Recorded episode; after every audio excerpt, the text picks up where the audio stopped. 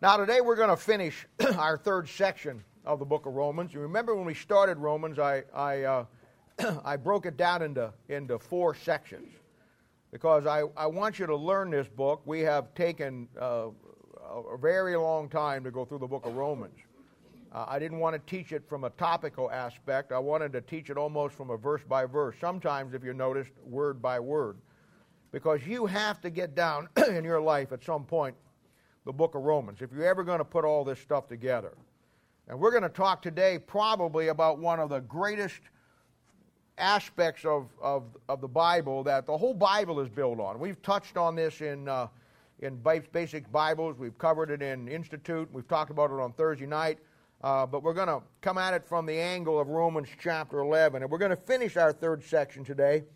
And. Uh, of God dealing with the nation of Israel. And you remember that the third section is the prophetic section where he's talking about what's going to do in the future. Now, you've seen by now, as I've already said many, many times, that the book of Romans is an incredible book.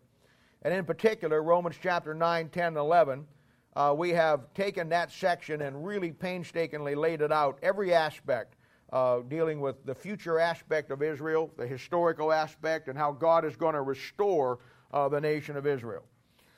And this is very important because, uh, you know, when you go into the Bible and you study the Bible, you begin to find out some, some things. There's different laws that, uh, whether a man believes the Bible or he doesn't, there are certain laws that are in operation that all the time. And one of the laws is the aspect of, of God dealing with the nation of Israel. Uh, history books are filled with the nations and the people who failed to learn this great truth. The success of any nation, the success of any nation, the success of any Christian will basically be built around two basic concepts. And on these two concepts hinge its success or its failure, whether it does anything or it winds up on the ash heap. And obviously, the first one is the Word of God. The Word of God is likened to salt in the Bible. Salt is a preservative. And wherever a nation whether they claim to be a Christian nation or not, wherever a nation reverences the Word of God and puts it in a uh, supreme position as God's Word, there's automatic blessings that come along with that, and that nation gets, a, gets the blessings from God, uh, whether they're all saved or not, because uh, God looks at somebody or an individual who, uh, who reverences the Word of God and recognizes it for what it is. There's a, there's a preservation to that. Uh, you're going to find that uh, our country basically dumped the Bible around 1900. What you have seen historically from 1900 to where we're at today is an erosion of this country based on its lack of the Word of God, a picture of us decaying because there's no preservative in our society anymore. When was it? 1960? well, let's go back even farther than that. Around 1900, they dumped the King James Bible. And officially in 1888 in Sarasota, Florida, the Southern Baptist Convention took the RSV of 1881, and that started the process. From that point on, we've seen a degeneration of everything in this country. We saw from that point on where everything began to collapse on itself. It was in 1960 that they banned prayer in school. Where when I grew up, and many of you older folks grew up, I can remember at Easter time and Christmas time, they actually invited a pastor in who got up in front of the whole school and talked about Christ's death on the cross, talked about the blood, talked about his birth, presented the plan of salvation. It was a different country back then. Our country has, has eroded, it has decayed because we've lost, we've lost the, the salt, the Word of God. That helps preserve any society. The second aspect will be the nation of Israel. The only thing the only thing that is holding our nation from going under right now. The only thing. We don't have the Bible anymore, or we have a few isolated pockets with men and women who believe it like us. But we don't, on a national scale, our country has dumped the Bible. We no longer believe anything about God's Word. Uh, it's upside down from one end to the other.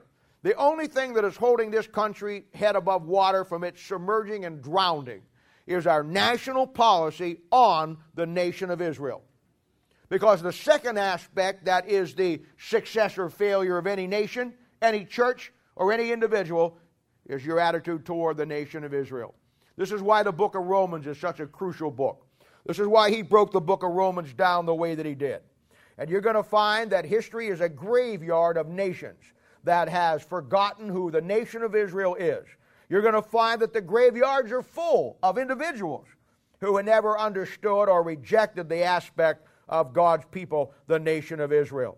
And that's why it's absolutely so important to, to be able to put this into a biblical context. Okay, now let's, let's go back and recap and see what we've got, what we've learned so far concerning the nation of Israel. First of all, we saw how God that separated them from the rest of the world. All the way back in your Bible in Genesis, God called out Abraham. When he calls out Abraham, he says, Abraham, I'm going to make out of you a great nation. So what does he do? he takes Abraham, who is living in the Ur of Chaldees, today, and if you had a map, that's Babylon, that's in Iraq. And he says, I'm going to bring you from that land and I'm going to take you to a land of promise. And so the first thing we see that God does is he finds a man and he gets in that man somebody that he wants to make a great nation. And the Jews to this day call Abraham their father, the father of the nation of Israel. So he separates him out from the rest of the world. Then he, he protects them in the midst of their trials. You'll find that, that Abraham goes through trials, Isaac goes through trials, Jacob goes through trials all Joseph goes through trials. In that early time when God is bringing about and getting ready and formulating the nation of Israel, God protects them. When God was dealing with Abraham, he gave him some promises. They're very important promises. They're promises that have to do with a nation. They're promises that God said, Abraham, out of your loins is going to come a great nation. Through your seed, Abraham, Isaac, and Jacob is going to come a great nation not only a great, a great king, the Lord Jesus Christ, but just as important to understand, a great nation. And we find that nation is the nation of Israel. They go down into Egypt. And they're down in Egypt for 430 years. And there, during that time, God makes them into a great nation. He forms them. You can study it in your Bible around Genesis chapter uh, 45 or 48, someplace in there. The Bible says 66 people 66 people go down into Egypt. 66. When they come out 430 years later, probably two or three million of them. God took that time and that adversity to bring them and make them into a strong nation. Now, let me just, and I don't want to get off track here, but I can't miss some of these parallels. Now, that's why, you see, God had to, God wanted to do something with them and he wanted to make them a great nation. And he knew that when they got out there that they were going to have to face a lot of rough opposition. Every nation on this planet was against them. Every king wanted to wipe them out. Anywhere they would go once they come out of Egypt, they had to fight for their lives physically. And the moral of that, or the picture of that, is simply this. And it helps you understand why God does what he does sometimes. God sent them down into Egypt because he knew that in Egypt, that 430 years, that God would, would forge them and give them the strength, give them the endurance, give them the, give them the, the desire to, to be free and to build them from 66 people into a great nation because of what they were going to have to face. And I say that to say this this is why God puts us through some of the trials we go through. Oh, I know we go through trials, but many times because we do dumb things. I understand that. But even in that, God wants to take those trials and turn them around and make you strong through them. I tell you all the time, I don't care what you've done, I don't care where you've been. I don't care what stupid decisions you've made. The bottom line is, God only cares about where you're at now and have you learned from your mistakes. That's the only thing God's concerned of. And God, uh, God took them down and put them into Egypt. And for 430 years, they, they made bricks for Pharaoh. And, and, and God only knows what else that they did. Tremendous pressure, tremendous persecution, tremendous uh, time. But God used those sufferings to make them a strong nation. And I say that to say this. Many times you and I will have to go through things. Many times they're because of our own fault, many times they're not. The Bible says, All that live godly in Christ Jesus shall suffer persecution. Many times your persecution simply comes because you want to do what's right and the devil doesn't want you to do what's right. You've got to get the right mindset on why we go through struggles and sufferings. Many times, yes, it's to get us right with God. But even in that, The overall concept is that God wants to take us and make us stronger through the afflictions that we go through. That's what he did with the nation of Israel. And then he delivers them from the bondage of Egypt, just like he'll deliver you and I from the things that we go through. He makes them a great nation. He doesn't make them a democracy, he doesn't even make them a republic. He doesn't make him some kind of totalitarian system. He doesn't even make him a monarchy. God's plan of government is, is a theocracy. God's plan of government is that God is king. The closest thing that we have to it when we started our country, and our country couldn't become a theocracy, but the closest thing you can get to it is a republic. Because a republic is built on the principles of the Word of God, and the things of that government that do not change are built on the unchanging things of the Bible. That's a republic. A democracy is where the majority rules. The majority doesn't rule in a republic. The republic is based on the principles of the unchanging Bible. And of course, that's why we started out a republic and wound up a democracy today. You've all said the pleasant allegiance to the flag. The pledge of allegiance to the flag, I don't think they say it anymore in school, but the pledge of allegiance to the flag was put together many, many years ago, and it's a pledge to the republic, see, under God, indivisible, and of course, that's exactly what our founding fathers intended for it to do, just like the nation of Israel. And uh, of course, we know that the nation of Israel rejects all this. During the Old Testament, they turn to other gods. They, uh, God turns them over to the Gentile nations. We know this time period as the times of the Gentiles. It's a time in history that you can date, 606 BC.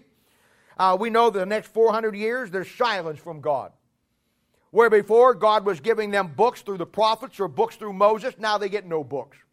Where in the Old Testament God was speaking to them through the prophets, no more speaking through anybody.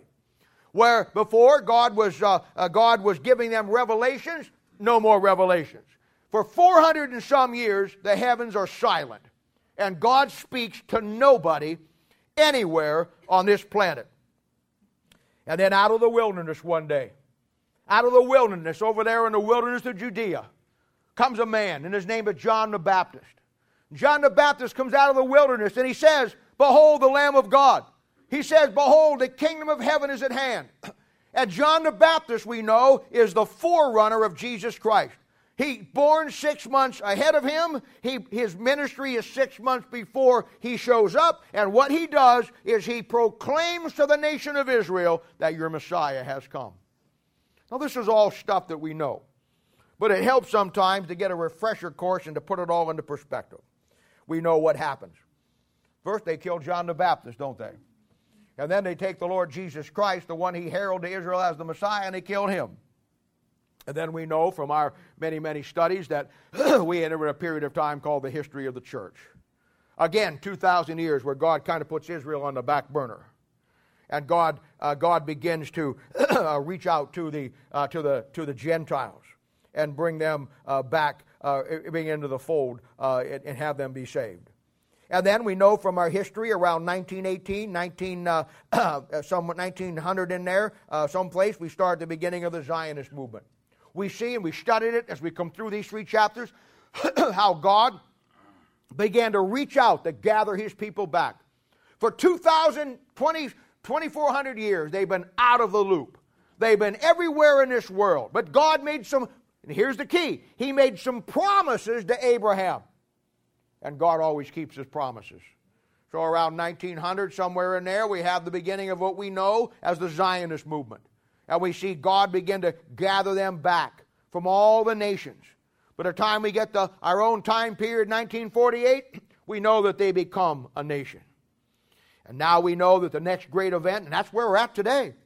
We look at the, we look at the world around us, and we can see everything, if you're paying attention, everything in the world today is shaping up for the God to bring his people back and get this thing finalized with them, the restoration of the nation of Israel. We're right there. We're right on the spot. We're right there in time where everything is going to unfold right before your eyes. You know, and I know that people, you know, and I talk to people all the time, and they think that it's scary times. They're not sure what the economy is going to do. And I, honestly, it's scary when you lose your job. It's scary when, when you, you don't know uh, what's going to happen. People are talking about the government running all of our health care. Well, hello. I mean, the government, anything the government touches corrupts and falls to pieces. It's scary. It's scary unless you understand that these are the times we have to go through. This is it. When you read in the Bible that perilous times would come, did you think that meant that Worlds of Fun would shut down on the day you were going to go there? Is that what you thought it was? When you said you read in your Bible that, you know, perilous times are going to come, did you actually think that you go to work next week and the air conditioner breaks and, and you, you, you, it's hot? Or you go to work and the computer's down and God forbid you got to think? No, the perilous times are where we're at. You ought to enjoy. Somebody asked Mel Shabaka one time. Great answer, great question. They asked Mel Sabaka one time, my father in the Lord, they asked him one time, they said, Mel, let me ask you a question. Are you enjoying your salvation or are you enduring your salvation? Mel looked back without even thinking and he said, You know what? I'm enduring, I'm enjoying my enduring. That's a great answer. You know what you ought to be doing today? If you know your Bible, you ought to be enjoying your enduring. You ought to realize that this is what this is where it's at. I mean, we are so soft as American Christians that the least little thing that gets into our comfort zone, you know, hey, this is where the rubber meets the road. These things has to happen. We're living in a time right before the rapture of the church, in a time when everything is ready to fold up around us. And we're living in a time where you don't have to worry about the uncertainty. This is where, and this is why for six years now, I've tried to drive into your head Bible principles. This is where you got to learn more than just a verse in your Bible. 1 Peter 5 8. Casting all your care upon him, for he cares for you. Okay? Up to this point in many Christians' lives, that's just been a verse. Cute little verse. Now it may become a reality of life. Can you take that verse and really apply it? My God shall supply all your need. See? Now we, are going to see the reality of those things. And this is where, for Christians, the rubber meets the road. This is what you should have been preparing your whole life for as a child of God. What we're facing today to get through it and to learn how to not just endure, but enjoy your enduring. Well, we know that the rapture is going to take place any time now, and then we're going to go into the Great Tribulation period. And in that great tribulation, we know now that the nation of Israel, who God since 1900 has formulated the events and began to bring them back, is going to uh, put the uh, double arm hammerlock on them and, and, and bring them back to God as a nation. And then we're going to see the second coming of Christ and the millennial reign of Christ, and we're going to see the fulfillment of everything we've studied in Romans chapter 9, 10, and 11 the restoration of the nation of Israel, God's people back in the fold. And today I want to I want to I want to read the last section of Romans chapter 11. And I want to look at a, yet another great truth that we haven't really looked at yet. We've talked around it, we've made reference to it, but I want to talk to you today because I want you to understand this. And this is something you want to get in your Bible. And maybe you don't want to put it in your Bible directly today, but you want to write it down, get it down, or get the tape and go back over it because I want to talk to you today about the uh, salvation of the nation of Israel. I want to talk to you about how Israel gets saved. And it sounds simple, but it's one of the most complicated issues and most confusing issues that you're going to find anywhere in the Bible and in Christianity. So let's begin reading in Romans chapter 11. We'll pick it up in verse 25, and here's what he said For I would not, brethren, that you should be ignorant of this mystery, lest you should be wise in your own conceits that blindness in part has happened to Israel until the fullness of the Gentiles be come in. And so all Israel shall be saved, as it is written. There shall come out of Zion the deliverer, and shall turn away ungodliness from Jacob. For this is my covenant unto them when I shall take away their sins. As concerning the gospel, they are enemies for your sakes, but as touching the election, they are the beloved of the Father's sakes. For the gifts and the calling of God are without repentance. For as ye in times past have not believed God, yet have now obtained mercy through their unbelief, even so have these also now not believed, that through your mercy they also may obtain mercy. For God hath concluded them all in unbelief, that he might have mercy upon all. Oh, the depth of the riches both of the wisdom and the knowledge of God. How unsearchable are his judgments and his ways past finding out. For, uh, for who hath known the mind of the Lord, or who hath been his counselor? Or who hath first given to him, and it shall be recompensed uh, unto him again? for of him and through him and to him are all things, to whom be glory forever. Amen. Now, Father, we thank you and praise you today for the Lord Jesus. Our Lord, we come to you today putting a final note on these great three chapters. Lord, it's been good for me. There's so many things that I saw through here that I have never even seen before. As I laid this out for the people here, Father. And I'm sure that there's many here that have grown and learned through it and are putting the book of Romans together in an understandable way, and that's our goal. So I pray today that you'll give us the wisdom. We pray, Father, that you'll help us to uh, open up the Scriptures. Holy Spirit of God, we know that a man can receive nothing lest it comes from God. we ask you today to give us all that we need, and we'll give you the honor and the glory and the praise. In Jesus' name, for the sake we ask it. Amen. Now, as I said, I want to talk to you today about Israel's salvation. You know, salvation in the Old Testament versus salvation in the New Testament is one of the hardest concepts for people to grasp. Uh, much of the confusion comes from the terminology we use. Uh, people think that in the Bible, every time you find the word saved, that it means to be saved like born again, you know, saved from your sins. That's not true. God uses the word saved a couple of different ways in the Bible.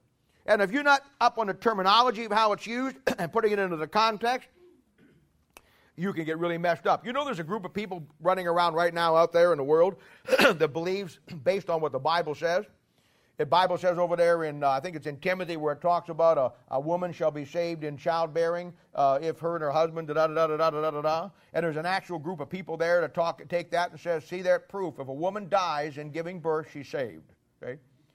And yet, if you read the passage, that's not even remotely what it's talking about.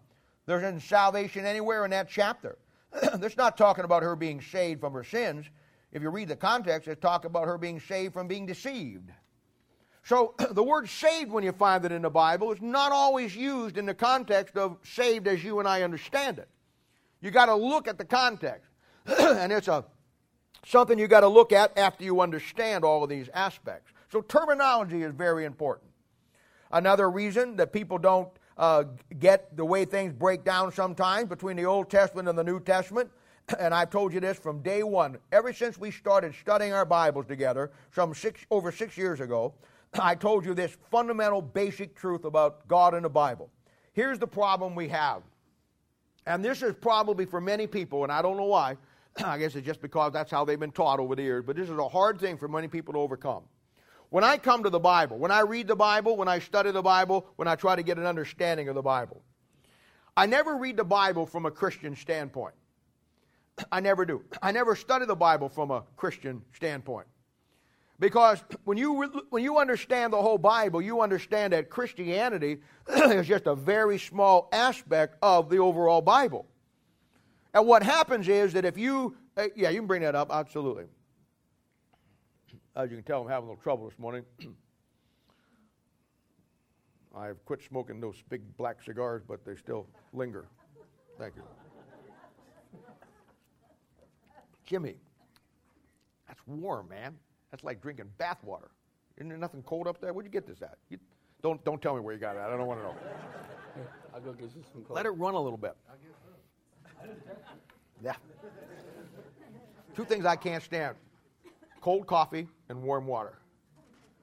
Jimmy, when you bring it back five minutes in the timeout chair.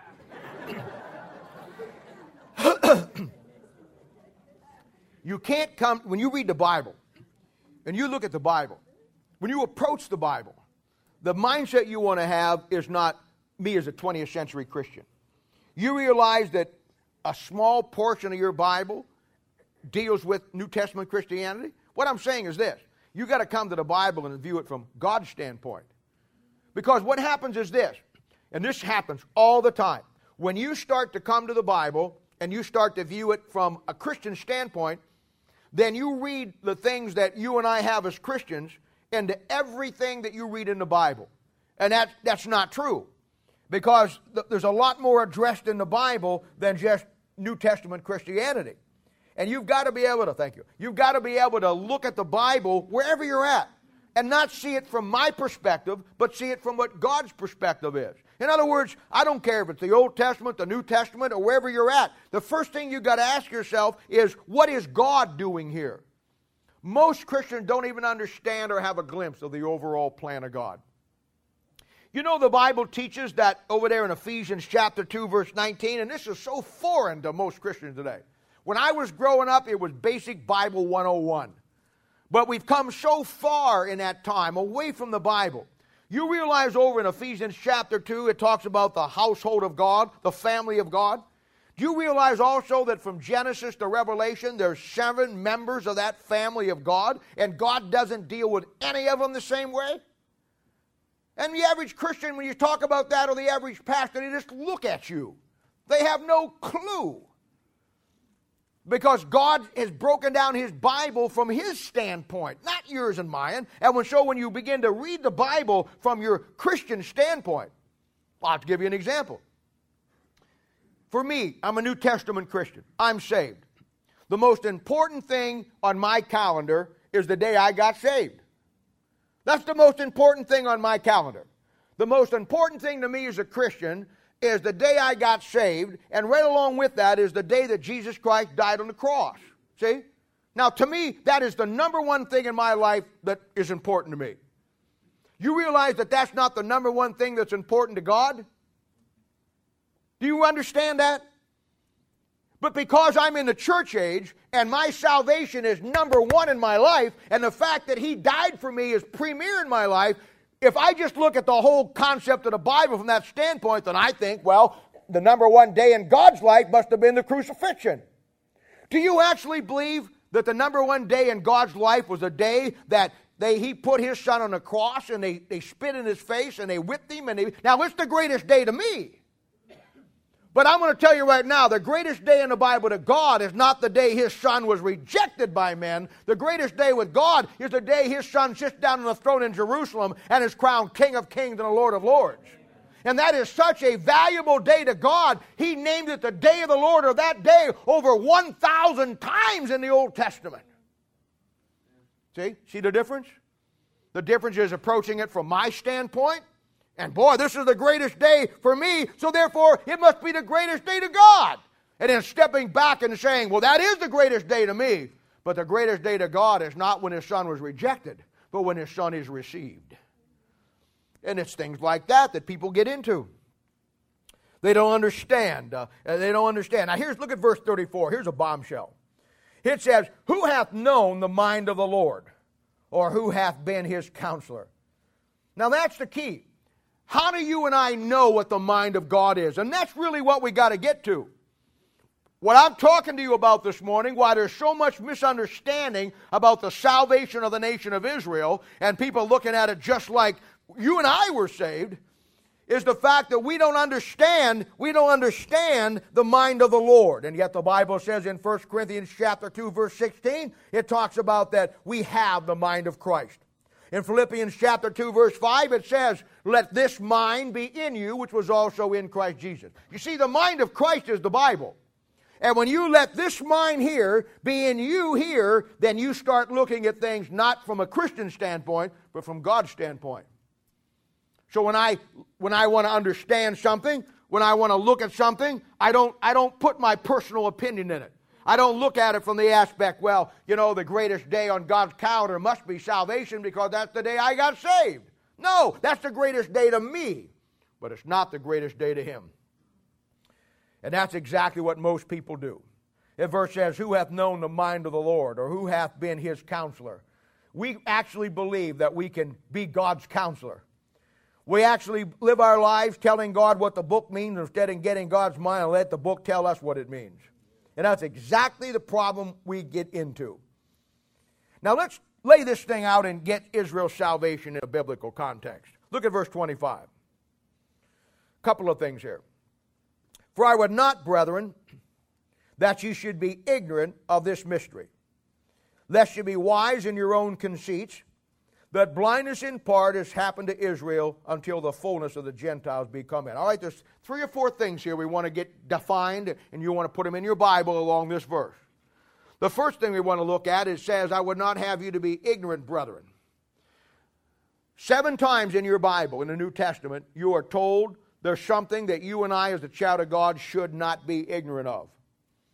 Now, if we believe the Bible is the book of God, written by God, and everything in it there is by God under the inspiration of the Holy Spirit of God, and every word in there is important, every phrase is important, and there's nothing in there by accident, then there's some value to the fact that He told us that there's seven things that we're not to be ignorant of. And yet, when you lay those seven things out, they are, they are the exactly the seven things that the average Christian doesn't know anything about.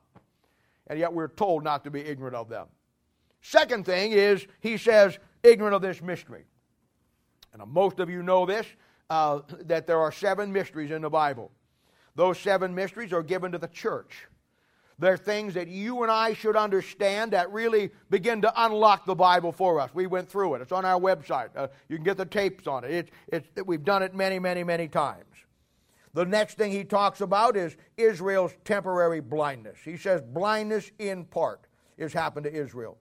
And of course, that simply means that, uh, we've talked about this before, that Israel as a nation, uh, the majority of them cannot see Christ. But it says blindness in part because there are some Jews that you're going to be able to win to Christ and you're going to be able to show them uh, the Lord Jesus Christ and, and help them get to a point where they trust Christ as their own personal Savior. So he says blindness in part. Blindness in part. We also know that that blindness in part has to do with the great concept that we studied a couple of weeks ago, or maybe a month or so ago, is the fact that Israel is always going to have a remnant. And then he says this until the fullness of the Gentiles be come in. Now, what does that mean? The fullness of the Gentiles in your Bible simply always refers to the last Gentile that's going to get saved. I don't know who he is or she is, but I can tell you this. Somewhere in the world out there, and this is all according to God's mindset, I have no idea how he worked it all out, but I can tell you this somewhere out there in the world, male or female, America, China, Africa, I don't know where, there's a last Gentile that's going to get saved. And in God's mind, it's over. I don't know how God does it. I don't know if God's standing up there with a stopwatch and says, You got 20 more minutes, and at the end of 20 minutes, time's out, and we're going out of here. I don't know how He does it. but the fullness of the Gentiles simply means that there comes a time in God's mind when the Gentiles that are going to get saved in the church age is now done with. And at that moment triggers the rapture of the church. Now, if that isn't any motivation for soul winning, I don't know what is. You might be the one who wins that last person to Christ that blows this whole thing out of here. But somebody out there is going to be the last Gentile to get saved, and the Bible says, For I would not, brethren, that you should be ignorant of this mystery, lest you be wise in your own conceits. that blindness in part has happened to Israel until the fullness of the Gentiles be come in. Now, look at, the, look at, look at verse 26. And so all Israel shall be saved. See that thing? Then the rapture of the church, triggered by the last fullness of the Gentiles, is what triggers this thing for Israel to be saved. And I want to talk to you about that concept. And the, the last aspect of Romans chapter 9, 10, 11 is Israel's salvation and getting a better understanding of it. Now, to grasp this great truth, we might go back and build some, ba- remember again, some basic Bible principles. Because fundamental basics are the key to understanding major concepts in the Bible. Now, the first thing I want you to remember is this, and we've talked about this before. In the Old Testament, remember now, in the Old Testament, God dealing with nations. In the New Testament, God dealing with a church. In the Old Testament, God dealing with a literal, visible nation in a literal, visible kingdom. We know it as the kingdom of heaven. In the New Testament, God is not dealing with a nation, He's dealing with a body of believers. And it's not physical, it's spiritual. And we know now from our past studies many, many times that this is the kingdom of God. And yet, if you'd go to 99.999% of the churches today or talk to 99.99% of the Christians and ask them what the difference between the kingdom of heaven and the kingdom of God is, they would tell you they're the same. And of course, we know now from our studying the Bible, getting God's mind and letting the Bible tell us instead of us telling it, we know now that that's not true. The kingdom of heaven will always represent the nation of Israel in a literal physical sense. The kingdom of God will always represent the church in a spiritual sense. And that's the basic fundamental we've got to remember here. And then we've got to add to that this. I showed you this last week that in Exodus chapter 4, Israel as a nation, as a nation now, Israel as a nation is called God's son. As a nation, 20 billion people are called collectively God's son. That's Israel. You want to remember that you and I, who are in the spiritual kingdom today, we're called sons individually. If you're here this morning and you're saved, you'll never find in the Bible where God ever talks about the whole body of believers being God's son. We are God's son on an individual basis. Do you know why that is? Because our kingdom is a spiritual kingdom. Our kingdom, the Bible says in, in Romans chapter uh, uh, 14, verse 17, it's, it's within you and me. Our kingdom, the kingdom of God, is a kingdom that is inside you that you're born into, and God deals with you and me as an individual. Do you ever wonder why we talked about this Thursday night? Remember, I told you we were going to get here on Sunday? We talked about this on Thursday night. Do you ever notice why God just talks to certain people in the Old Testament? I mean, when you got Moses, you know there's no record of anywhere in the Bible where God's going down and conversing with anybody other than Moses? Do you know why that is? Because in the Old Testament, like that, God didn't have individual relationships with people like that. You realize that you can get a hold of God and talk to God anytime you want 24 7, and you can just go on and on and on and on. He'll listen to you all day long.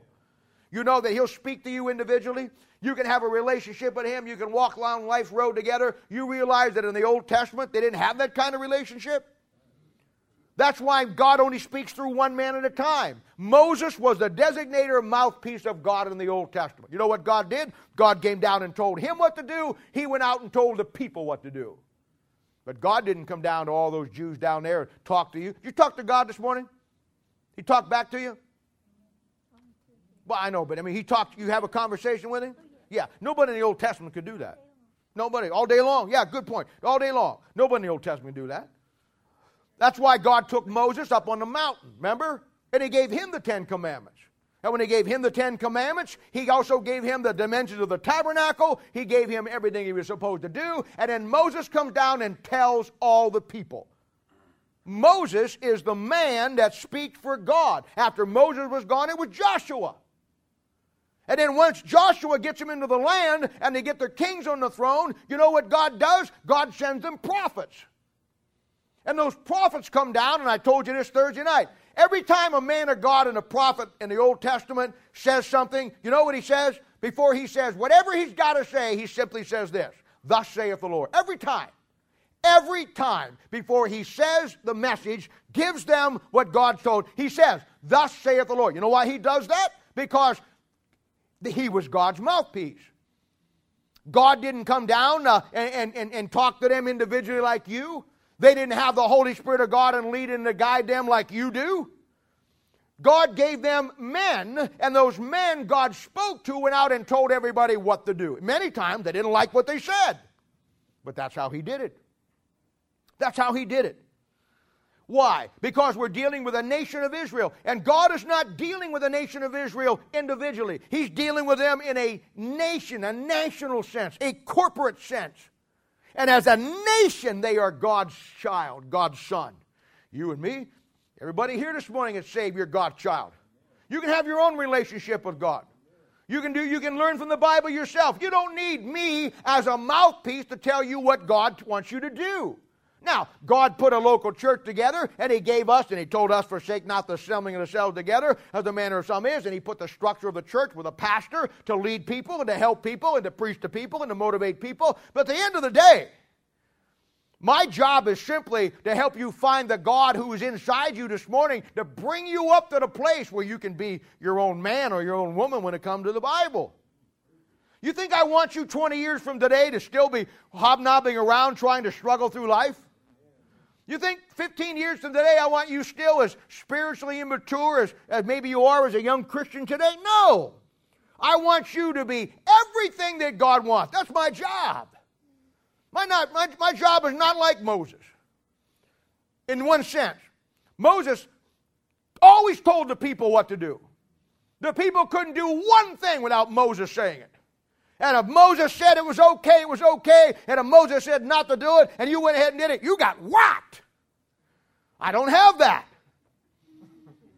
Sometimes I'd like to have that, but I don't have that. that that's not my job. My job is to teach you the Bible, lay out the options, show you the principles, show you the alternatives of a life with God versus a life without God, show you the alternative of making good choices and bad choices. But you know what? At the end of the day, it's between you and God. Wasn't that way in the Old Testament, between them and Moses. That's why Moses could go in and say, God, God say, Moses, what's your problem? He said, Oh, that those guys over there just giving me all kinds of fit. God said, You want me to kill them? Yeah. Yeah, kill them. And, and, and kill their mothers while you're at it, too, would you, Lord? And their fathers. And if they got any other relatives out there, wipe them all out. You know what? God would do it. On Moses' say so. I don't have that kind of power. I don't want that kind of power. If I was honest and I asked God to kill anybody for their wickedness, it'd be me, not you. but I'm not going to be that honest, so I'll ask him to kill you. but you see how it begins to work? That's the difference between the relationship with God in the Old Testament and the New Testament. It went through a man, Moses. I don't tell you, I don't ever want to tell you what to think. My job is to just to teach you to think for yourself. Read the scriptures. But at the end of the day, you got to make up your own decision of what you're going to do.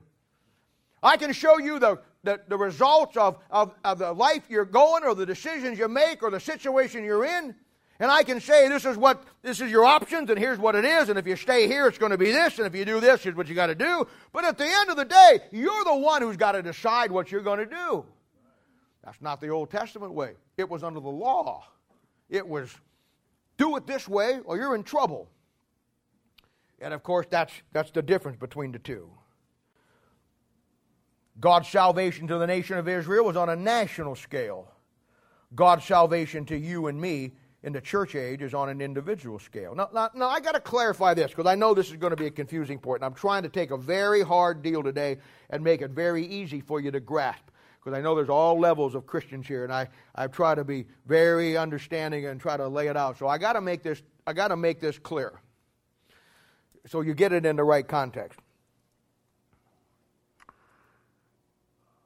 In the Old Testament, all the way up through the start of the church age, God is dealing with the nation of Israel as a corporate nation.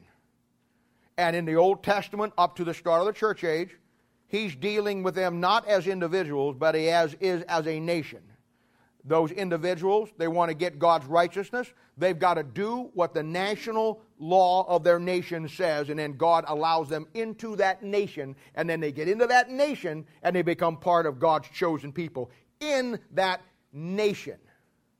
Now, in the Old Testament, if a Gentile wanted to find righteousness with God, he had to become a Jew. See? He had the greatest example in your Bible is Ruth. Remember the little book of Ruth? had a little baby, called him Baby Ruth. Remember that?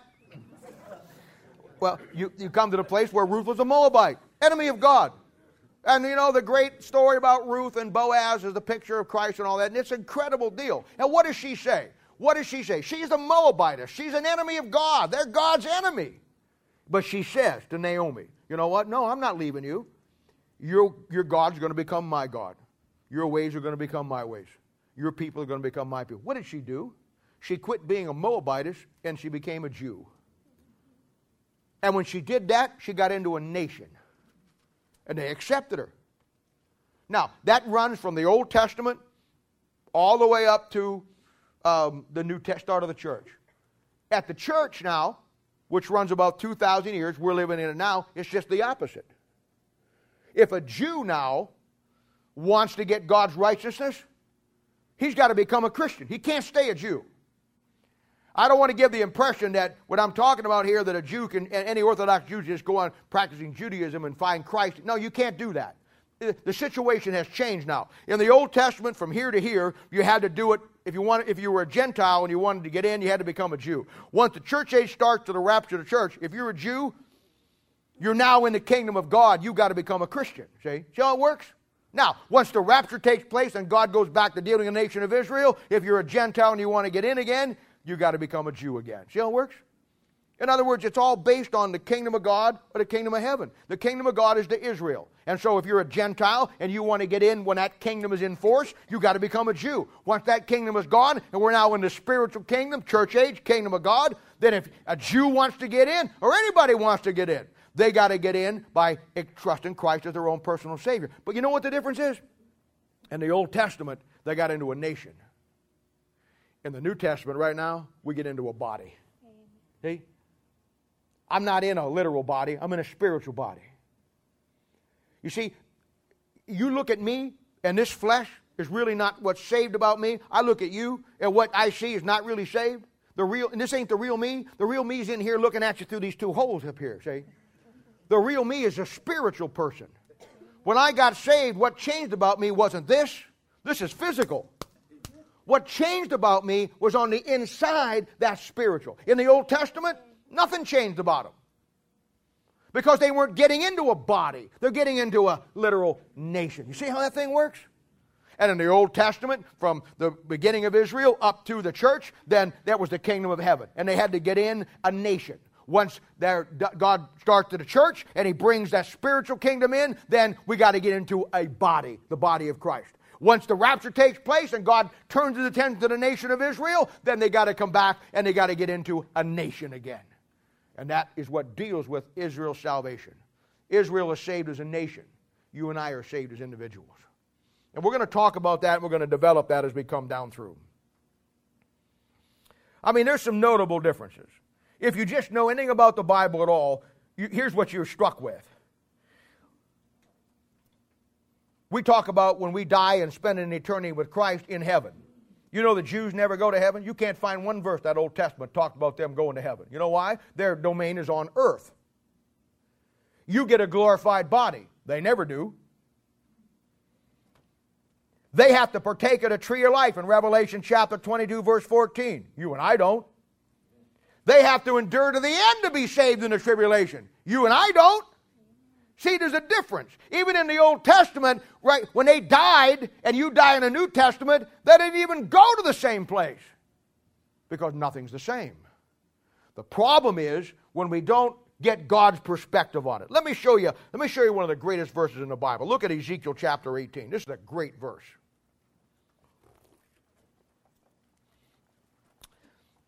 And the reason why there's so much confusion on this is because of the terminology, and people don't see it in the right perspective.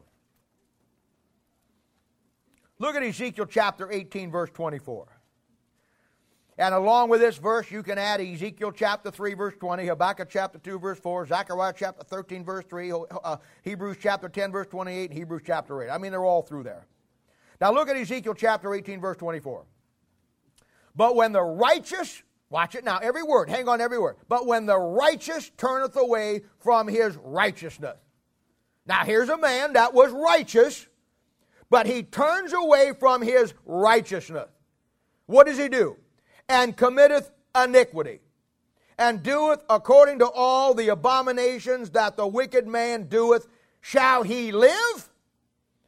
All his righteousness that he hath done shall not be mentioned in his trespass that he hath trespassed, and in his sin that he has sinned, in them shall he die. Now, I don't know how to tell you this, but dying in your sins is going to hell. I mean, I'd like to flower it up, put a nice Hawaiian shirt on it, and walk it out the door, but it won't work. It won't work. You die in your sin. Now, here's a man who was righteous. And then he turned from that righteousness and went after iniquity. And the Bible says that when he dies, God does not remember anything good that he did. Now, is that you? Certainly isn't me. Isn't me at all. Now, the great example of this in the Bible is the man Saul. Now, here's a man that was a king. He wasn't God's choice to be king, but God allowed him to be king because that's what the people wanted. You realize that Saul uh, was a king and Saul was a prophet. You realize that God's Spirit worked through Saul at times? And then what happened to Saul? Here's a classic example. What happened to Saul was that he got in iniquity.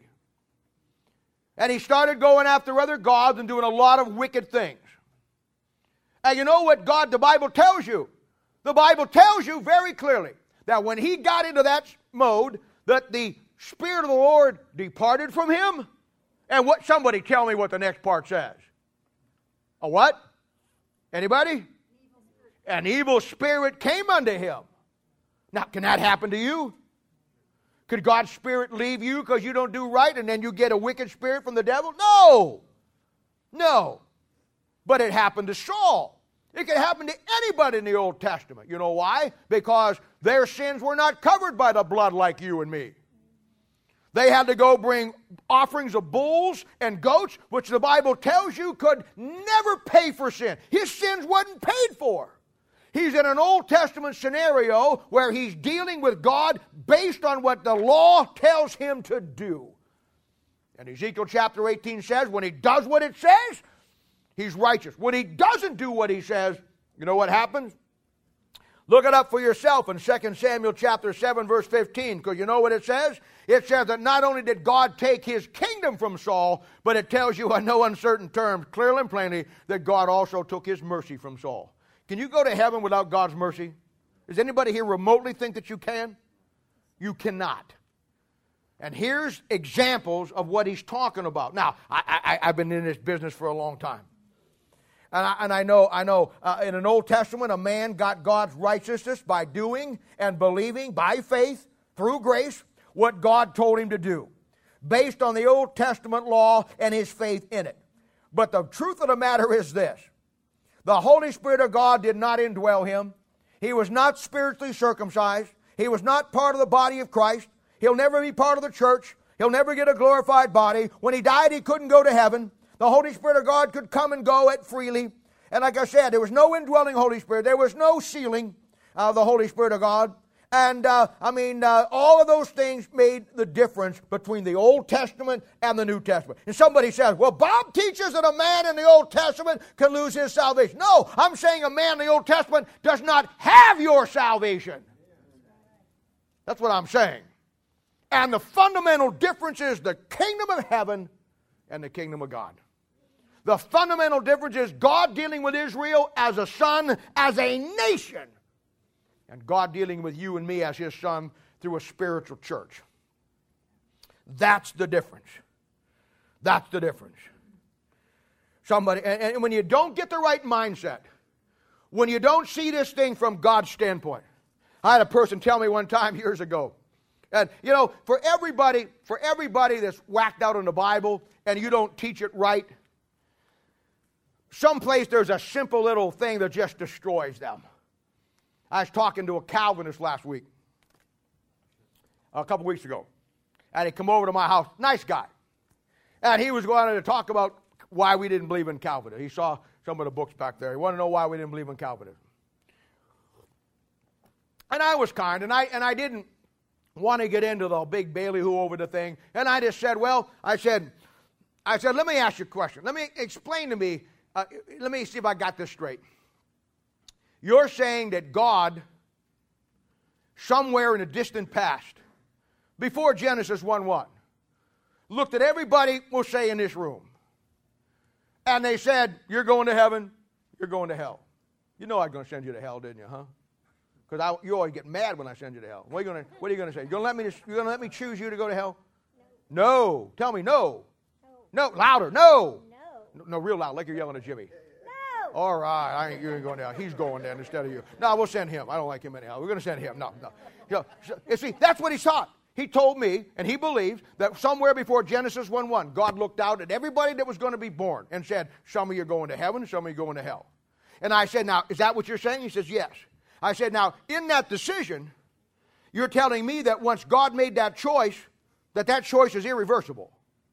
In other words, if you're one of the ones that are going to heaven, you're going no matter what you do. And if you're one of the ones that are going to hell, you're going to hell no matter what. There's nothing you can do to change that. Is that correct? And he said, That's correct. And so I said, So I get it straight in your mind now. You're saying that somewhere back in a distant past, God chose everybody to go to heaven or hell, and when He chose them, that fixed it for all eternity, and there's nothing that they can do. He said, That's exactly right. I said, Okay, I got it now. Let me ask you a question. Let's take a woman has a baby.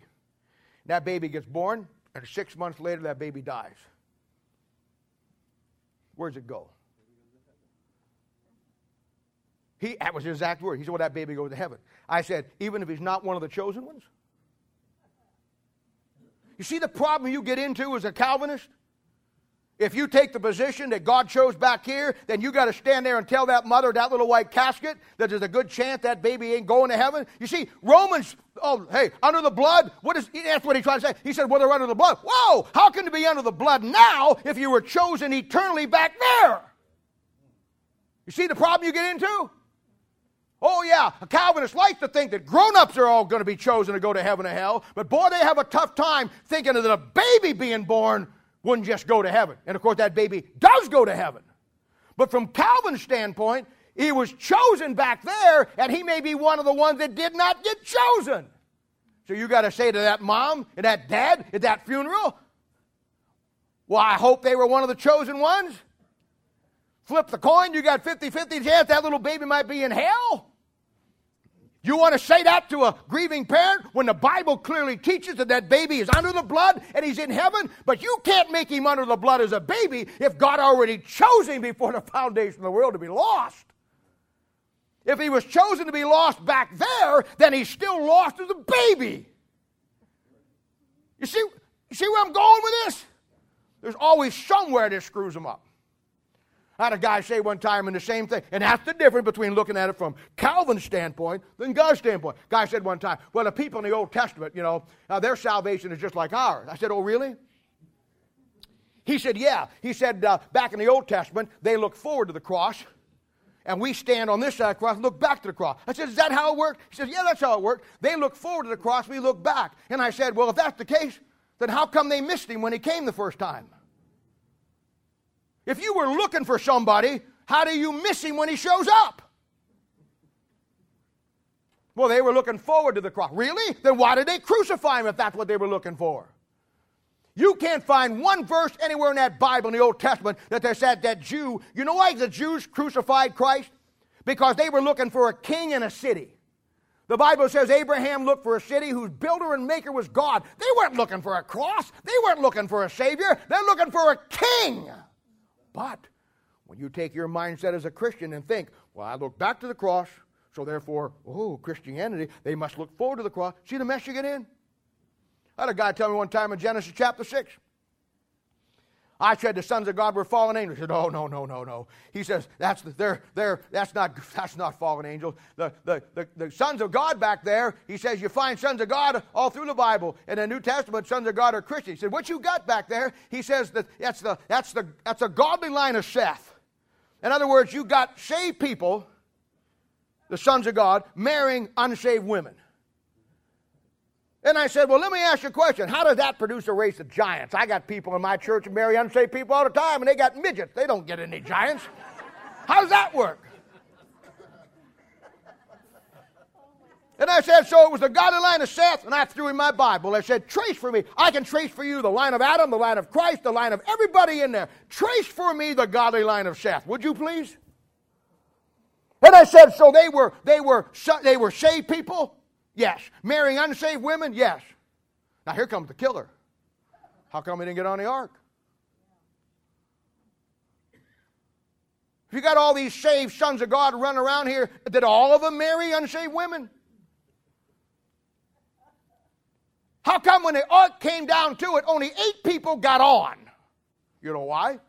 Because they weren't sons of God like you and me. That's why. God always has a monkey that'll fit any nut in this world. And that's how you deal with those things.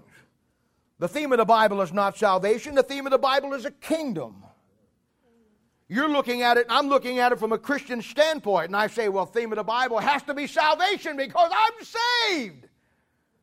No, the king of the theme of the Bible is the day God's Son, and I told you already, sits down in Jerusalem and is crowned King of Kings and the Lord of Lords. Over 1,100 times in your Old Testament referenced to as the day of the Lord. And that's the problem people get into. That's the problem people get into. When I grew up back there and was being taught the Bible, I was taught that to be an expert in everything in the Bible. We don't have anybody. We got experts in subjects. We got people who are get on the radio and they're experts in family. We got people who get on the radio, they're experts in prophecy. We got people who get on and they go around the churches and they're experts on the government and the Constitution. We got people that flow around the churches and they're experts on the spiritual gifts. You got people that go around and they're experts on husband and wife relationship. Everybody's got their little focused deal. And I'm not saying that's bad and I'm not saying that's not important, but I'm saying as a child of God, you ought to be an expert in everything in the Bible, not just one section of it, because you can't take one section without tying into all the other sections. And if you try to do that, you're going to miss something. Now, now I'm going to show you some verses on Israel's salvation here and understanding how this thing works. Now, here is the key to understanding all of this is just two verses and one word. And it's real easy. It's the word regeneration. Now, do you realize that you only find that word twice in your Bible? And if you don't have it marked in there, you need to get it marked at some point. Turn over to Titus chapter 3, verse 5, first of all, and let's look at the first time you find it. Titus, Titus chapter 3, verse 5. Not by works of righteousness which we have done, but according to his mercy, he has saved us by washing of regeneration and by renewing of the Holy Spirit of God. All right? Titus chapter 3, verse 5, it's talking about you and me in the church age, individuals. That's how you got saved. You and I didn't get saved by works of righteousness, but according to his mercy, he saved us by washing of regeneration. You go to Ephesians chapter 5, verse 26, that washing of the regeneration is the washing of the Word of God. And that's how you and I got regenerated. We got regenerated, regenerated uh, by the Holy Spirit of God. All right? Matthew chapter 19, verse 28. Here's the second time you find it.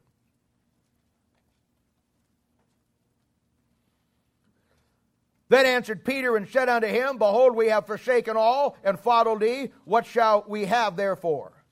And Jesus said unto them, Verily, uh, verily uh, I say unto, unto, them, Verily I say unto you, that ye which have followed me, here it comes, in the regeneration with the washing of regeneration and renewing it. No, that's not what it says. In the, re, in, in the regeneration, when the Son of Man shall sit in the throne of his glory, ye also shall sit upon twelve thrones, judging the twelve tribes of Israel. Now that's Israel, see? You only find regeneration two times in the Bible. One deals with you and me as individuals, the other deals with the nation of Israel as a corporate nation at the second coming of Christ. Notice it says regeneration. Regeneration. You know how why it's regeneration? Because you and I had it in Adam, and we lost it in Adam, and when we got generated again, it was regeneration. You know why it says regeneration for Israel? It says regeneration because Israel had it under David and Solomon, and then they lost it, and they're going to get it back. Let me ask you a question. What is the big difference between the two passages that is in one and missing in the other? Anybody got it? Anybody see it? What is missing that shows you there's a difference between the one in Titus chapter 3, verse 5, and the people group in Matthew chapter 19? They're both regenerated, but what is in one and missing in the other? No, no, no, no. What is it? Yeah, Jimmy? Huh? Finish it out. Not just the Holy Ghost. What is it? The renewing of the Holy Ghost. You see that thing? When it talks to you and me, it talks about the renewing of the Holy Ghost inside you, which dwells in you. What know you not? Your body's the temple of the Holy Ghost was in you, which you have of God. You're not your own. You're bought with a price. When it comes to Israel, Israel gets regenerated, but there's no renewing of the Holy Ghost. You know why? Never had the Holy Ghost like you and I have it. You got to watch every word in your Bible. Every word in your Bible. Every word. Now let's look at some of these verses. Let's go right back to Romans and start there. I want to show you now how that this regeneration, the salvation of Israel, is not on an individual basis. It's a nation. You and I got saved in the kingdom of God. Our, our regeneration is a spiritual regeneration that puts us into the body of Christ. Theirs is a spiritual regeneration that puts them into a nation. Watch. Romans chapter 11, verse 26. Going back to where we stopped and all Israel shall be saved. As it is written, There shall come out of Zion the deliverer, and shall turn away the ungodly from Jacob. and I will take away their sin. Now, is that how you got saved? Did you get saved with a, with a, with a deliverer coming out of Zion? That just turned away your ungodly. And notice it says in all Israel. That's a nation. That's a nation. Well, if I remember right, when we came through Romans chapter 10, verses 9 and 10, it says, Thou shalt confess with thy mouth the Lord Jesus, and believe in thy God, heart that God hath raised him the dead, thou shalt be saved. There's a difference between those two verses. One of them's to you, one of them's to Israel. You notice it says, and all Israel shall be saved. You know, you don't read in the Bible, and all America shall be saved. You don't read in the Bible, and all Germany shall be saved. You don't read anywhere in the Bible, and all South America or all Russia shall be saved. We're dealing with a nation. We're dealing with a nation. Now, I'm going to run you through some Old Testament passages here, and I want you to see these and, and mark these down, and you need to put them here and get them in there when you get your little concept going. First one's in, not in the Old Testament, in Acts chapter 3. Acts chapter 3. We'll pick it up in verse 12. And when Peter saw it, he answered unto the people, Ye men of Israel. There it is again. See? Ye men of Israel. He's not talking to individuals, he's talking to them corporately as a nation. He's not saying, You guys here today. If I get up to preach to you, I'm not going to get up and say, "Okay, all you people uh, in all you people uh, in America, open up your Bible." You see, I'm talking to you as individuals. He's talking to them as a nation. He says, "Ye men of Israel." He's talking to a nation. Yes, there's individuals there, but their salvation is based on a national salvation. Why marvel at this? And why look so earnestly on us as though we uh, uh, uh, uh, by our own power or holiness, which we have made this man to walk? Peter comes down there and he lays it out for him, and he says in verse 19, look what he says Repent ye therefore and be converted. Talking to Israel. Repent ye therefore and be converted, that your sins may be blotted out. If thou shalt confess with thy mouth the Lord Jesus and believe in thy heart, is that what it says? No, look at it. Repent ye therefore and be converted, that your sins may be blotted out when? When the times of refreshing shall come. How? From the presence of the Lord. Nothing about the cross at all. Their salvation comes in at the second coming of Christ to a nation.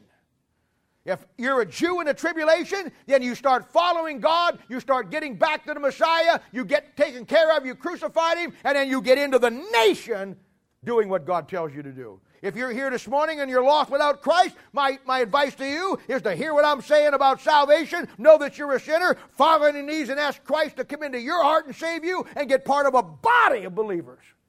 One's a nation, one's a body. One's physical, one's spiritual. There are six messages preached in the first seven uh, chapters of Acts. Peter preaches five, Stephen preaches one. Look at them sometime. There isn't one message in any of those six sermons that have anything to do with individuals. They're all to a nation, a nation, the nation of Israel, telling a nation they got to get back with God. I mean, I may preach that America needs to come back to God, but you won't hear me get up and preach on a corporate thing that all America starts following God and you'll all be saved. You'll go to hell like a bullet. Your salvation comes apart for you and for me in the church age, in the kingdom of God by getting in a spiritual body. Theirs depends on getting into a physical nation. Let's look at some of this.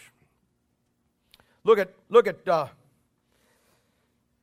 look at Isaiah chapter 59 verse 20.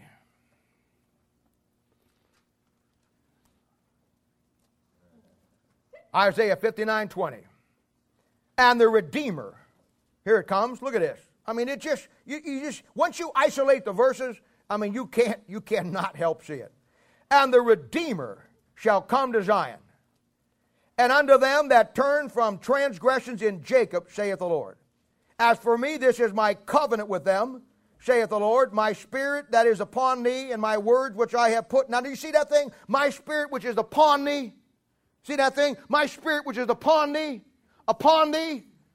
If you're saved, the Spirit of God is not upon you. If you're saved, the Spirit of God is in you, but them, it's upon them. See the difference? You got to watch every word. I'll show you something else. Look at verse 20. And, and the Redeemer shall come to Zion. The Redeemer shall come to Zion. When we got up there uh, in Romans 11, verse 26, the first thing I said, it said this there shall come a deliver and shall uh, out of Zion. Now, what is the difference between coming out of Zion and from Zion or in Zion? There's a difference between the two. And it all deals with the second coming of Christ. And this is exactly what you're dealing with. It. As for me, this is my covenant with them. Back to Isaiah 59. My spirit that is upon me, and my words which I have put in my uh, thy mouth, shall not depart out of thy mouth, uh, of thy seed, out of the mouth of thy seed seed, uh, saith the Lord, from henceforth, even forever. All right, look at Isaiah 45, 17, just a couple chapters back. Over and over again. But Israel, verse 17, Isaiah 45, 17, but Israel shall be saved in the Lord with an everlasting salvation, and you shall not be ashamed nor confounded, a world without end. See that thing? It's Israel, a nation, a nation. Look at Jeremiah chapter 31. Jeremiah chapter 31, verse 7. For thus saith the Lord, sing with gladness for Jacob. Jacob's Israel, see? Remember when God changed his name to Israel? And then all through the Bible after that, he uses the word interchangeable. You know why? Because Jacob, why did, why did he change God's name? Uh, why did God change his name from Jacob to Israel? Somebody raise your hand and tell me. Why? Why Jacob? Why Jacob? Why Jacob? Why Jacob? Why? No, why Jacob? Why did he change Jacob's name? What's so important about Jacob? Huh? No, yeah, but no. What from Jacob comes the 12 tribes. And from the 12 tribes comes Israel. So he changes his name to Israel because from Jacob is going to come the 12 physical tribes. He didn't have 12 boys that were spiritual boys. He had 12 literal boys who their seed, literal seed, became a nation. So he changes his name from Jacob to Israel. Look what he said. For thus saith the Lord Sing with gladness for Jacob, and shout among the chief of nations. See that thing? Israel's the chief of the nations. You never find that in a reference to you and me. Christianity isn't the chief of any nation. We're in a body. Chief of nations, publish thee, praise ye, and say, O Lord, save thy people, the remnant of Israel. Behold, I will bring them from the north country and gather them from the coast of the earth, and with them the blind and the lame, the women with child, and her that travaileth with child together. A great company shall return thither, and they shall come with weeping and with supplications. Will I lead them, and I will cause them to walk by the water, rivers of the water, in a straight way, wherein might they not stumble. For I am a father to Israel. Now, Christ is not the father to Christianity. But if you're saved this morning, He's your Father. I mean, He may be the Father of the church, but the bottom side, you don't even find that phrase in the Bible. Find a Father of spirits, you find a Father for you and for me. But the bottom line is, He is the Father to the nation of Israel. He's a Father individually to you. Oh, All right, look at another one. Jeremiah, or excuse me, Psalms chapter 69, verse 35. For the Lord will save Zion. That's Jerusalem. Mount Zion is in Jerusalem. The Lord will, God will save Zion. You ever find in a place where the Bible says God will save Kansas City? Or God will save Madrid? Or God will save Dusseldorf? God doesn't save nations today. God doesn't save cities today. He saves individuals. But when He comes back, God will save Zion, see? And will build the cities of Judah, that they may dwell there and have it in possession. The seed also of his servant shall inherit it, and they shall love his name, shall dwell therein. Did you notice that the salvation had nothing to do with the seed of the servant? They just dwell there. God's salvation had to do with a literal city, Zion. Do you see that? I'll show you another one Jeremiah chapter 33, verse 6.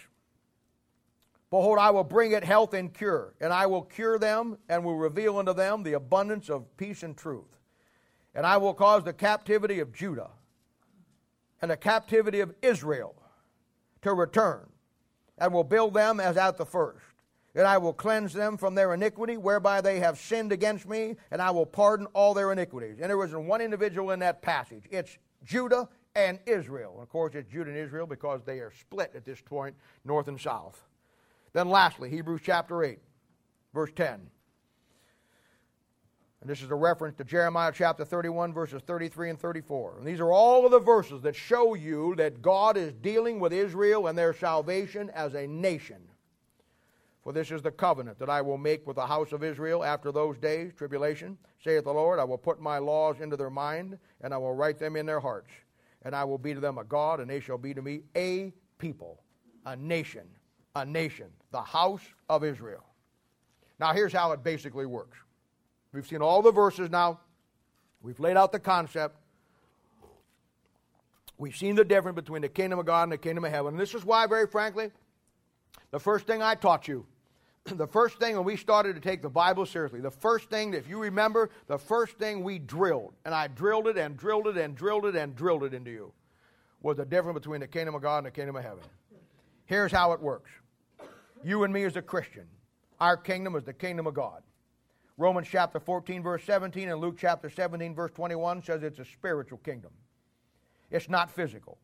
When you and I got saved, got regenerated, got born again, got that spirit renewed in us. We got born into this spiritual kingdom uh, by the Holy Spirit of God as an individual. This holy, this, this spiritual regeneration put you and me into a spiritual church and made you one with Christ. It not only gave you the regeneration of what Adam had, but Adam also had the Spirit of God and he lost it, and you got that Spirit renewed in you. It's a spiritual relationship. It's a spiritual relationship called the kingdom of God. Now, the nation of Israel, theirs is the kingdom of heaven.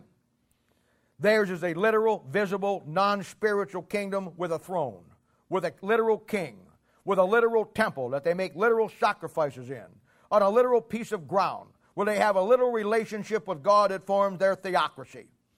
Right now, as a nation, they're dead to God. And if they want to get saved, as I spoke earlier, they've got to become a Christian. But in the Old Testament, when God wanted to deal with them, He dealt with them as a nation.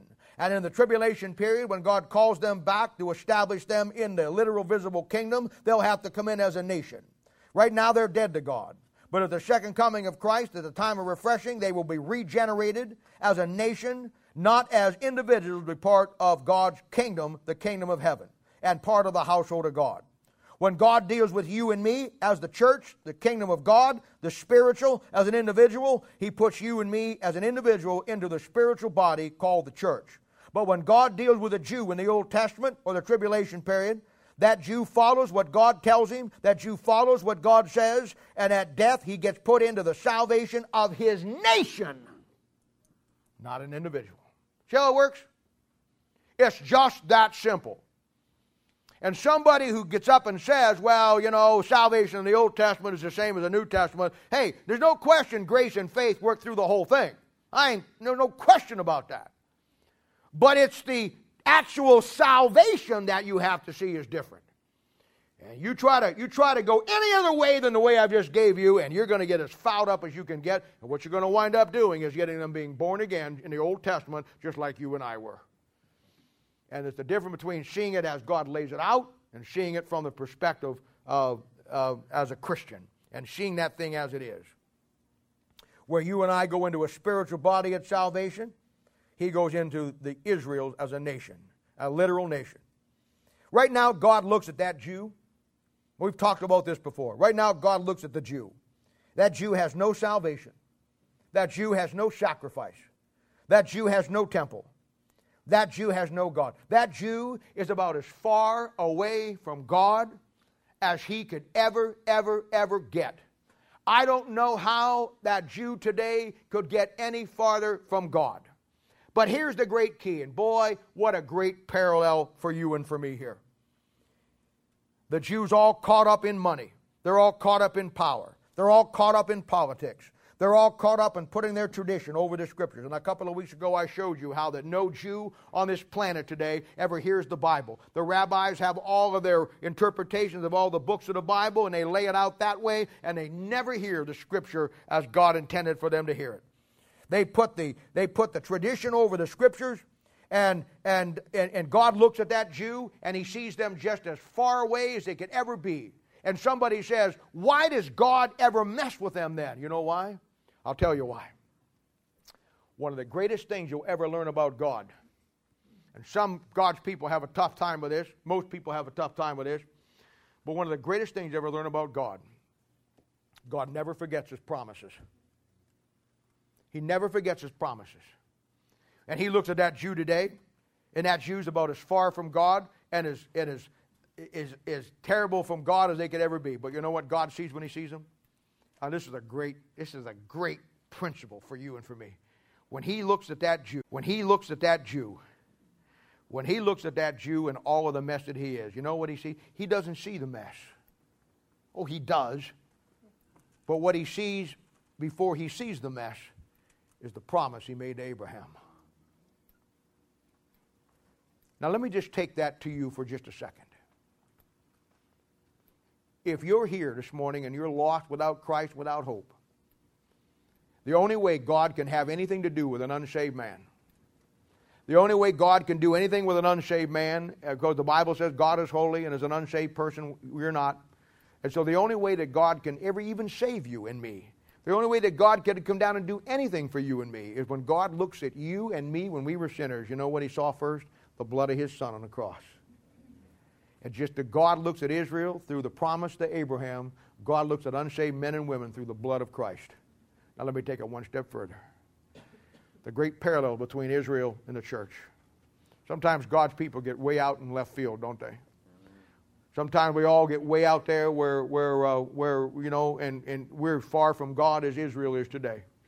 I've seen over the years God's people to get in some of the most un- unbelievable circumstances that you could ever get into in your life.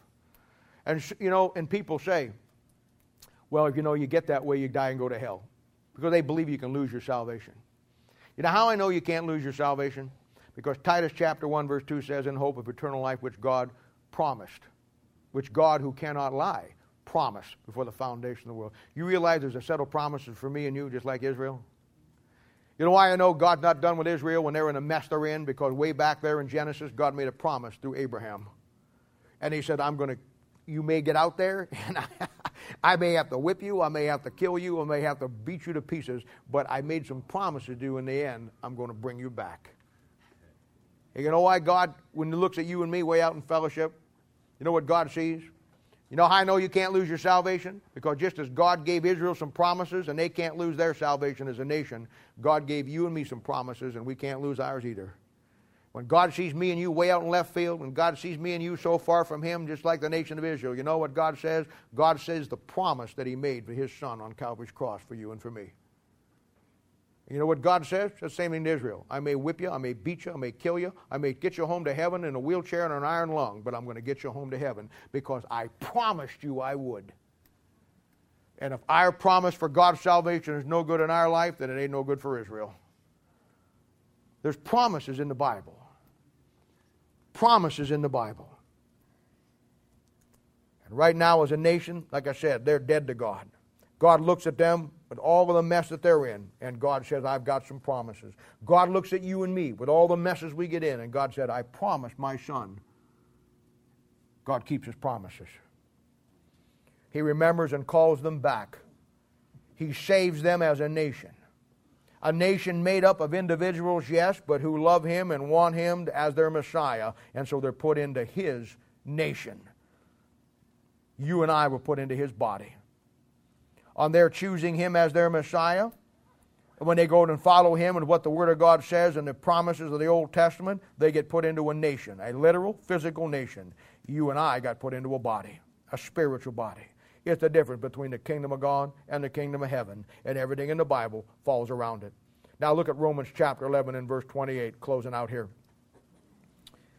As concerning the gospel, they are enemies for your sakes. But as touching the election, they are the beloved of the Father's sake. The Bible tells you and I, as he comes down and ends this great chapter, that you and I are supposed to understand the nation of Israel. He tells you straight out that a Jew today is going to be an enemy of anybody who preaches the gospel. If you're a born again believer today, the Jew is going to be your enemy because he rejects the gospel, he rejects Christ, and he hates anything to do with it. And that's okay. And this is why he writes the things that he writes and takes such painstaking time to lay it out, and why I've taken so much time to lay it out because we have to have the right perspective of Israel. And this perspective is simply this let them be your enemy, but make sure you are not their enemy. you have the understanding of the Word of God now and how God is dealing with them, and so you allow them to be what they are, knowing they're God's chosen people, and God is going to bring them back in His own time, and you help them however they can. I told you when we started our sermon today, the last hundred years, there's only two things that have been holding America together. One of them was the Word of God, and the other one was our nation of national policy with Israel. Well, we've dumped the Word of God, and the only thing we got left is the nation of Israel and our national policy. And let me just say something to you. If you can't see it, you'll see it very quickly. Just as America dumped the Bible, don't you ever think for a minute she's not going to dump the nation of Israel. A nation of Israel is going to go bye bye, and I guarantee you, as I stand here before you on the authority of the Word of God, na- this country is going to turn its back on the Jew and go against that Jew because of the political correctness and who we got running this country and all the people and the liberals are in this thing, and they are going to take a stand against God chosen people. And if you can't see it being set up right now, I hope to God you don't have to see it in your backyard. But it's coming. Verse 29 For the gifts and the calling of God are without repentance. What does that mean? I've heard people say all the time, you know, well, that means that Israel doesn't have to say, I'm sorry, or make any kind of repentance. That's not what it's talking about. We studied a while back the, the, the, the, the word repent. And the word repent primarily has to do with you changing direction. It, I'm not saying you shouldn't be, you know, you shouldn't be sorry when you repent to God, sorry for your sin, but repentance doesn't always mean sorry. If I, if I, if I think to myself, I'm going to go up the steps and go to my car. And then I get to the bottom of the steps and I said, nah, I think I'm going to go out the long hallway and out the back. You know what I just did? I just repented from going up the steps. But you don't see me whining and crying down the hallway because I feel sorry for not taking the steps. The repentant, repent means I went another direction. And when it says here in this great verse, and you want to get this note in for the gifts and calling of God or without repentance, it simply means that God has not changed his direction or changed his plan in dealing with the nation of Israel. He's not repented, he's not going another direction. God started a plan for Israel all the way back in Genesis, and he's held true to that course all the way up through it. We talked about it at the beginning. We saw the formulation, Genesis chapter 1 through 12, gets you to Abraham. We saw them going into Egypt and then the calling out. We saw God bring them in uh, Exodus chapter 12 when they go into the 40 years wandering, and then they go into the land, and they get established with David and Solomon. Then they have their demise where they go through the kings of Israel when the kingdoms get split. Then they go into the time of the Gentiles, up through the church age, and then into the tribulation period and the second coming of Christ and the restoration. That's God's plan, and He's not changed for it. Now, that's why I tell you this. You have got to get in your head you have got to get in your head of what is going on out there in this world is not going to get any better. It doesn't matter, uh, and I'm just being honest with you. It doesn't matter. You know what? They're telling you your money ain't any good. So go buy gold. And so you go buy gold. And then you go to the place where, you know, the money dollars go down and the gold goes up.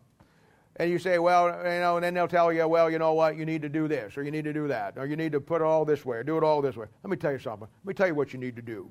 Let me just simply tell you what you need to do. Forget the gold, forget the money. It's all going to be worthless someday. And when the money isn't worth anything, the gold is. The next day, the gold won't be worth anything. When this when this thing collapses, you know what? It's going to be keeping them, shooting them over the back fence of your yard, keeping them from coming in. I mean, you can have all the gold in the world, and all it does is it, it won't stop a bullet. And unless we're all going to live at Jan's house out there and man the perimeter and live together out there, they're going to get you sooner or later. I'm just telling you. You want to prepare. You want to get ready. You want to get ready for what's coming. And I, you know, and I, you know, and I've not preached. I, I'm, I'm not a doomsday preacher, and this is not a doomsday message. And I'm not giving you a doomsday end of the sermon. I'm just saying I'm as happy as can be. I mean, uh, this is what it's supposed to be. I don't know why you're so down in the dumps and gloomy. What do you want to live down here forever? Don't you know you got to go through this to get where it's up there? Everybody else did in the history of the church. Why, why are we special? I mean, the bottom line is so you starve to death in the street. When you get up to heaven, you can have everything you want to eat. You won't gain any weight on top of it. My point is this you want to put your trust in something? Put it in the Lord Jesus Christ and get that relationship where it needs to be. Because at the end of the day, it isn't about how much money you got, or how much gold you got, or how much silver you got, or how many this or that you got. It's going to be you and Him. And if I felt any urgency in my life and in my ministry, uh, and I don't know how long, I don't, I don't know how long it's going to go. You realize that, and it just drives me nuts. It just drives me nuts. Last week in Fort Hood, Texas, some Islamic guy went down there and killed I don't know how many soldiers and walked in there, and everybody's afraid to say it was terrorist. The guy is screaming with the two guns in his hand, praise to Allah, or whatever he was saying, shooting American soldiers, and we're saying, now we can't get too judgmental on this because you don't know that he was a terrorist, now, you know, come on. Hello? I'm not a conspiracy guy. I'm really not. And I, I'm just really not. I know the only one true conspiracy exists, and I know that one really well, so I don't really care. I can, I can track it, but I'm telling you this it, it just seems like there's somebody in this government somewhere that's just got everything, all the dials turned the wrong way. I mean, up is no longer up, it's down. Left is no longer left, it's now right. Right is wrong, wrong is right.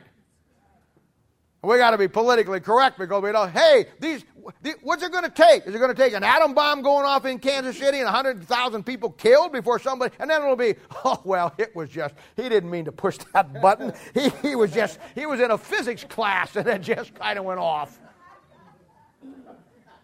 Tell you what, my point is this, and I know it's funny, and I mean it to be funny, because if it wasn't, I'd be, if we didn't laugh about it, we'd be nuts. But I'm telling you this you're not going to be able to, you're not going to be able to trust your government to protect you. I'm telling you that right now. They're not going to get your National Guard and your Army. When push comes to shove and they got to choose between protecting their families or your family, where do you think they're going to go? I'm telling you right now, you bet nobody going to take care of you other than your relationship with God. And there may come a day that we can't be here anymore. There may come a day that we can't get here anymore. There may come a day when half of you are dead. It may come a day that I'm dead. It may come a day when you guys are on your own. And I'm telling you right now, mark my words. Get your head out of your rear end and understand that this thing is folding up. And you better just realize that the fun and games is over. I mean, it was fun, fun, fun till Daddy took the T-bird away, man, and he's taking it. What we're facing is coming down the line. And I'm, I, I, I you know what? I, I've never, you guys have known me for 30, 40 years, some of you guys. Some of you older kids, I married you in here. When you, I remember your kids when they were born. You've never heard me talk like this. I am not somebody who likes to build fear into things and what I'm saying. But I'm telling you on the authority of what the Word of God says and what's out there. You better get your relationship with God and keep it where it needs to be because you may, this may be all you have. And you know what else? I said that. I feel bad even the way I said that. That may be all you have. That's all you need. That's all you need. But you see, because we have such easy lives, because we come to the point where we've had everything so easy in this country, even with our parents, you know, even with our own kids. We've not suffered any adversity. It's hard for us to even understand what it will be like in America when it when the flip switches. Switch switch flips. It'll be hard to even believe what's going on. You'll wake up to a world that you went to bed knowing it one way, and the next day it'll be another whole thing, and everything about it will change. You are losing every right you have, like blood running out of a man who cut both of his arteries in his wrist.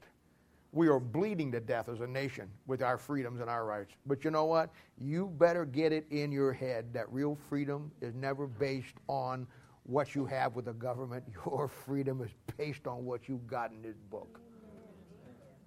The people in Romania and Russia and, and behind the Iron Curtain, they, had, they, they understand what I'm talking about.